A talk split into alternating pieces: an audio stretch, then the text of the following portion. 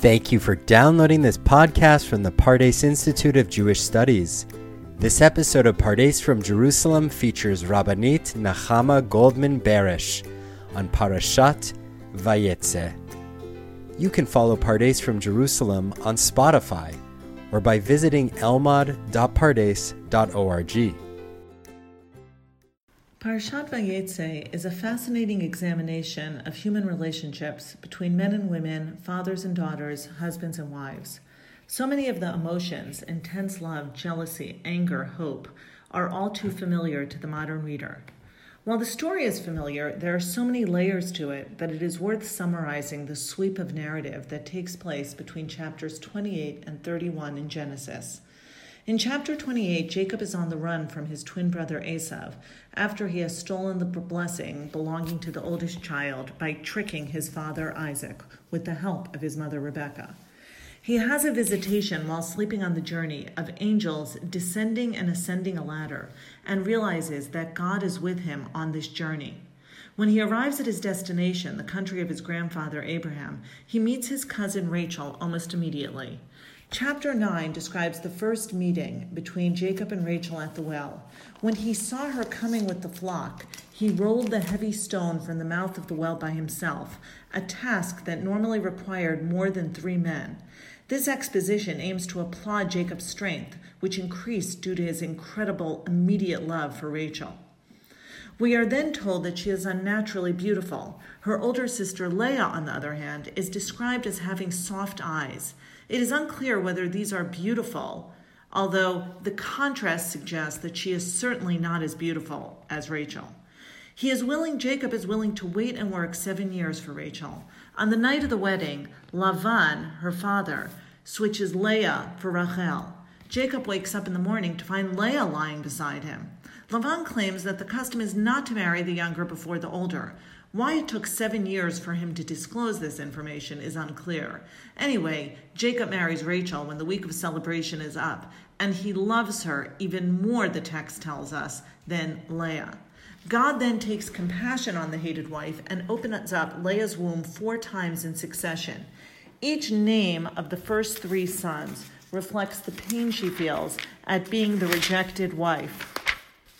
When she has her first child, Reuben, Reuben, she says that God saw my plight. Yes, now my husband will love me. When she became pregnant and bore a son a second time, she calls him Shimon. Again, what she calls him is God heard that I am despised and has given me this one too. In the third instance, she has Levi and she says, Now this time my husband will be attached to me.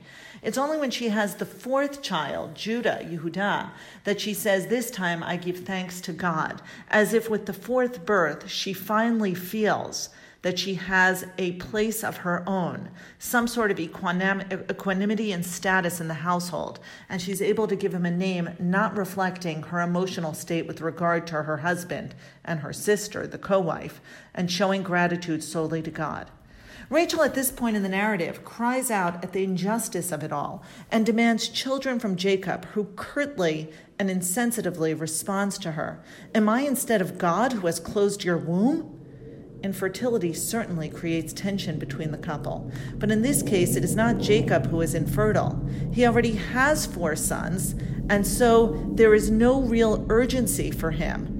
It certainly is unlike the tender scene in the previous parsha when his father Isaac prays for his mother Rebekah to conceive. Rachel is very much on her own with this pain. When Rachel realizes she is barren, she takes action in the manner of Sarah before her, but very differently, reflecting the contrast between Avram's household and this one. Here she takes her maidservant Bilhah, given to her at, at her wedding, and gives her to Jacob as concubine. Bilhah then bears two sons to Jacob immediately. Rachel, unlike Sarah, names these two boys Naphtali and Dan, showing a deep connection to them. Leah, not to be outdone, takes her maidservant Zilpah and gives her to Jacob. She too bears um, Jacob two sons, Gad and Asher. And at this point, uh, there are uh, there are eight sons who have joined the household through three women. Rachel remains barren. The concubines and their children will remain an integral part of this household. The parsha is far from over. When Leah's oldest son, Ruvain, brings her mandrakes thought to have fertility powers, Rachel agrees to barter them for a night with Jacob. Leah then goes out to the field and forcefully informs Jacob that he will be spending the night with her. This is a wonderful subversion of the normal presentation of female sexuality, in which the woman is passive and taken, and the man in Hebrew literally comes in unto her. Bi'ilah or bi'ah right, is the description of what happens during the sexual act, where the man is the active partner and the woman is passive. Later rabbinic commentaries vacillate between admiration and condemnation for her sexual brazenness. But like her sister later in the Torah portion, she uses her female body to achieve her goals, which are to bear Jacob as many sons as possible, in order to solidify her connection to him. If not through love, then at least through progeny. Leah has two more sons, Yisachar and Zvulun, and then finally one daughter, Dinah, who will play a major role in next week's Torah portion. Finally, finally, Rachel has one son. The text shows a change in her approach. God now remembered Rachel. God listened to her and opened her womb. She is done with the demands of demanding of Jacob a child. She is done with going to the external resources like the mandrakes. She has turned to God, and God has listened. God has removed my disgrace, she says. May God add another son for me. In his name, Yosef, we already hear the plea for another child to mitigate the feelings of pain and desperation that she has experienced for so many years. At this point, Jacob has had enough of Lavan and wants to leave. He begins to negotiate an exit strategy that will bear him financial compensation for his years of labor. And despite his incredible honesty and the wealth he has brought Lavan, when he himself increases his own flocks, he is met with hostility by Lavan and his sons. He is ready to leave. He now consults with Rachel and Leah. They speak as one. Rachel and Leah say as follows Have we any longer a portion or inheritance in our father's house? Are we not like foreigners to him? They advocate for leaving their father's home, agreeing that there is nothing left for them, given that as girls they will not inherit. Jacob finds a way to recoup all that is owed to him, but because of the hostility on the part of Lavan and his sons, he has to flee under cover of night to start his journey back to Canaan. In an aside, we are told that Rachel steals Lavan's trafim, less idols and more like divining figures to foretell the future, which is very appropriate given that Rachel is desperate to know whether she's going to have another child. Lavan comes with evil in his heart, we are told, until God appears to him and warns him that he must leave Jacob and his household alone or risk his own safety. Lavan, stripped of any uh, uh, opportunity to, to avenge his anger at, towards the situation, demands the return of his teraphim. Jacob swears that no one in his household has taken them. Lavan searches anyway. We as readers know that Rachel has in fact taken them. In an amazingly subversive scene, Rachel, Rachel, hides the teraphim in her saddlebag and sits on it. When Lavan enters, she uses menstruation and men's underlying fear of menstrual blood to excuse her inability to rise before him. Obviously, he is not going to approach her or touch the saddlebag that she is sitting on. Menstrual blood in the ancient world and in the Torah was considered tameh, or polluting and contaminating in some way. She takes what she feels is hers, and she uses the male bias against women to succeed, women's bodies to succeed. As I already suggested earlier, Leah does something similar when she goes out to the field and essentially pull Jacob back into her bedroom in order to bear him more children. At the end of the parsha, Yaakov and Lavan, Jacob and Laban make a covenant and part ways. Jacob and his family continues their journey back to Canaan. The reasons for the summary above is first and foremost to highlight the complicated tension between the women in the household. Jacob is passive in the face of his wives throughout the Torah portion, with the one exception, which is a burst of anger at Rachel's inability to accept her barrenness. Like many of the stories in Genesis, the twinned relationship between the two sisters creates the platform for struggle as each tries to come to terms with their position in the family, which is directed at the outset by God's choosing to open and close wombs, a uniquely female phenomena. The book of Genesis is filled with the inherent tension built into sibling relationships, from Cain and Abel to Isaac and Ishmael, and of course, Esav and Jacob, twins emerging from the same womb, already locked in struggle from birth onward. Leah and Rachel are not the first female pair to find themselves in conflict. We already saw conflict between Hagar and Sarai, as she was known in the first story, in one of the previous stories, which already reflected a complex interplay between two women grappling for primacy in the household of Jacob. And because we're talking about women, their story revolves around fertility and barrenness. In that story, however, Sarai, as chief wife and mother of Isaac, is ultimately able to prevail by sending Hagar and her son away, reminding Abraham that she's merely a slave and the son of a slave.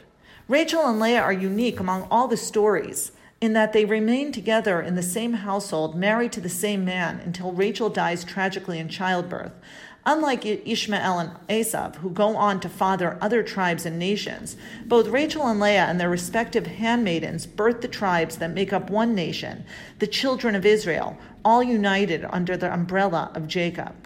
The Midrashim, of which there are many, intertwine the stories of Esav and Jacob's birth with the stories of the sisters in order to compare and contrast the two.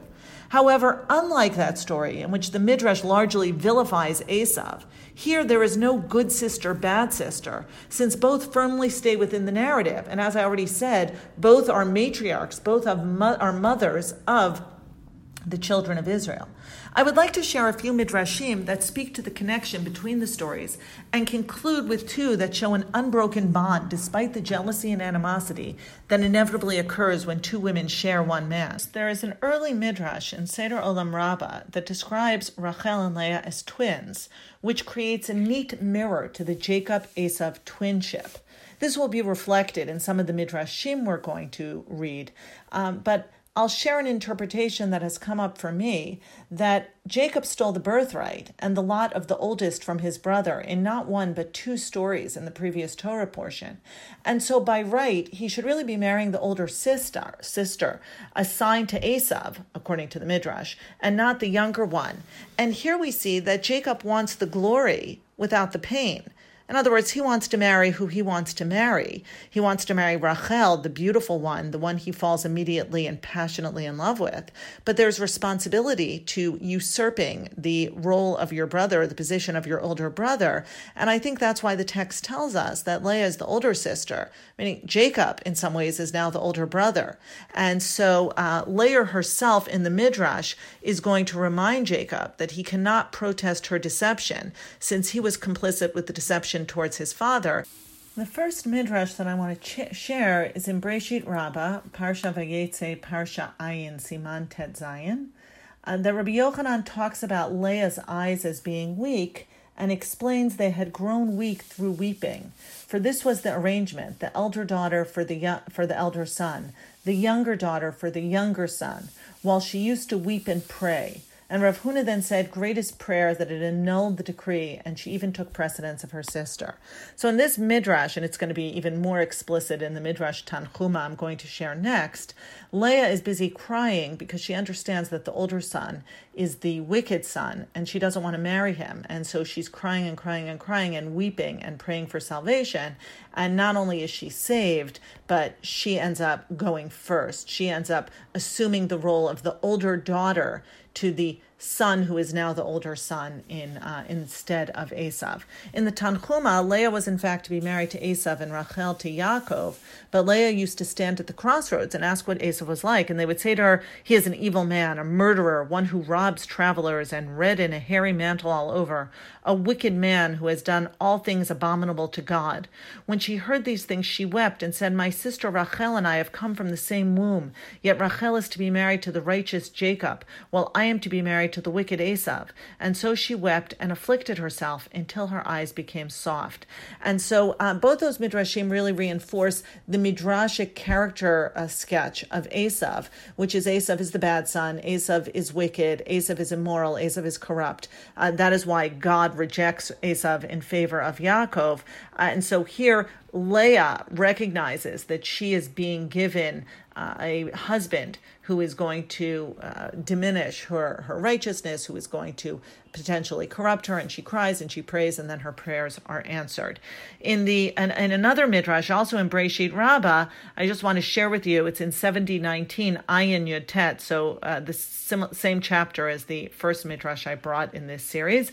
Uh, when they wake up in the morning, Yaakov then says to her. Um, what is this? You are a deceiver, the daughter of a deceiver. And she retorts to him, And is there a scribe without pupils? Did not your father call you Esav, and you answered him? You too called me Rachel all night, and I answered you. And so here, Leah really throws back at Yaakov. Uh, the earlier circumstance that led to his fleeing and arriving in the home in Lavan and reminds him of his duplicity in the earlier story and thus justifies her duplicity, both of which were assumed to be for justifiable ends. So these midrashim seek to reinforce the righteousness of Leah, who recognizes the injustice of the match based on birthing order pairing her as it does with Esav. In these midrashim, there's a suggestion that she is complicit in her father's decision to deceive Jacob in order to avoid the unfortunate fate of marrying Esav. And, and I like that idea that she has agency uh, and that she essentially takes action in order to avoid what she sees as a terrible fate. Uh, before we finish, I want to share two midrashic ideas that reinforce the connection between the sisters in a positive way. That despite all of this animosity, hostility, competition, jealousy, and so on, there is deep love and caring between the sisters. The first is in Breshit Rabbah, where in Ayin Bet 72 6, Rabbi Hanina said after the sixth son was born, Nitkansu kol ha'imahot all of the matriarchs gathered, va'amru dayenus charim tifkod odzot. They gathered together. There's a sense of this community of women, of Leah, Bilhah, Zilpah, and Rachel coming together and saying to, to God, Dayenus Charim, there are enough males among three of us, Tifkodot Zot, bestow one on her. And so here you see the support of the other women that they want Rachel at this point to have the child she so desperately wants. And in Brachot uh, 60a, uh, Rav Yosef brings a midrash. Afterwards, she bore a daughter and called her Dinah. And the midrash asks, What does it mean afterwards? And Rav says, Leah passed judgment on herself and said, Twelve tribes are destined to descend from Jacob. Six came, six came from me and four from the maidservants. That is ten. And if this fetus is male, my sister Rachel will not even be the equivalent of one of the maidservants, who each have two sons. Immediately the fetus was t- transformed into a daughter, and she called her Dinah, after Din judgment. And so uh, this midrash, which repeats itself in a number of places, has Leah actively praying that the fetus that she's carrying become female so that her daughter at least have uh, her sister i'm sorry have an equal share in uh, in contributing to the 12 tribes equal to the other concubines. And of course that is what's going to happen. Rachel is going to have two sons like bilhah and zilpah. But the midrash really plays on the deep caring and sensitivity that leah at this point and of course, it's after she has six sons, so her status in the household as mother of half the tribes is already established. At this point, she can open herself up to giving to her sister, asking for in prayer for her sister's needs to be responded to, and then God responds. I want to conclude with one of my favorite midrashim. It's in Echa Rabbah, and uh, it turns the lens to the wedding night of Leah and Yaakov and how that took place. I've already suggested that Leah was clearly complicit. It's more than suggest. There's no way the Lavan could have forced her to do it without some sort of agreement on her part. What we're going to see in this midrash is that Rachel also ends up being an active participant in the deception in order not to shame her sister. So in Echa Rabbah, we have a very long proem. It's the last proem in a very long series of proems. Proems are introductions to uh, to the Midrash, the Midrash of Echa Rabbah. They're called Ptichtot in Hebrew. And this is uh, number 24. And here we have a series of biblical characters coming and pleading to God to stop the destruction and exile of the Jewish people uh, on the eve of the destruction of the first temple or in the aftermath, immediate aftermath of the first temple. Although it could be the second temple, it could be the Inquisition, it could be the Holocaust, it doesn't really matter. It's about absolute uh, turning away on the part of God. And um, Moses has come, and of course, before Jeremiah has come, and Avram, uh, Yitzchak, and Yaakov have come, and the heaven and earth have come, and the letters of the alphabet have come, and none of them are able to persuade God to stop in this uh, direction he's taken to annihilate, to to not annihilate, but absolutely punish uh, the Jewish people. And so at this point, the last voice and the only female voice is that of Rachel. And she jumps into the midrash and she says as follows she breaks into speech and she reminds god it is revealed before you that your servant jacob loved me and toiled for me for seven years. And when those seven years were over, I was supposed to marry my husband. And I knew my father was going to deceive my husband and substitute my sister. And so I went to my husband and I told him, now again, this is her husband, but before they've actually consummated the marriage. And she gives him the sign that she had arranged so that he would be able to tell who was in bed with him. And on the evening that they substituted my sister for me, says the Midrash, with my husband, I delivered over to my sister all the signs. That is a Midrash that is largely known through Rashi. What's often not known is the next part, which is a very explicit and quite erotic detail. More than that, says the Midrash, I went beneath the bed upon which he lay with my sister, and when he spoke to her, she remained silent, and I made all the replies in order that he should not recognize my sister's voice. I did her kindness, was not jealous of her, and did not expose her to shame. And if I, a creature of flesh and blood, formed of dust and ashes, was not envious of my rival, and did not expose her to shame and contempt, so should you, a king who lives eternally and are merciful, be jealous of idolatry, in which there is no reality, and exile my children and let them be slain by the sword, and have their enemies do with them as they wish. And so she basically says to God, how can you be jealous of idolatry? If I could overcome my jealousy to protect my sister and lie under the bed and listen to the man I love having sexual relations with my sister and essentially act the part as if I were the one in bed in order to prevent her hum- utter humiliation and degradation, then shame on you, God. Shame on you for not being able to overcome your jealousy of these inanimate objects that are nothing like you and that really don't uh, compete with you in any way. And you should be able to have the strength to overcome uh, that sense. And so at that point, immediately in the Midrash, the mercy of God uh, was stirred. And he said, For your sake, Rachel, I will restore Israel to their place, and I will remember what you have asked of me. And so, really, despite all of the tension, this midrash reinforces the deep love and connection that remains side by side with the jealousy and the competition. And I feel this is uh, representative of the many stories in Breshit that we can return to over and over again and find uh, our voices, our experiences in the narrative, and hopefully become inspired and lifted up and uh, and and learn more and more both about ourselves and the Torah. Thank you again for downloading this podcast, a production of the Pardes Institute of Jewish Studies. If you liked what you just heard, please give us a five star review wherever you download your podcast today. Be sure to visit us on Spotify, where you can subscribe to any of our other podcast channels, or visit us at elmad.pardes.org. Thanks for listening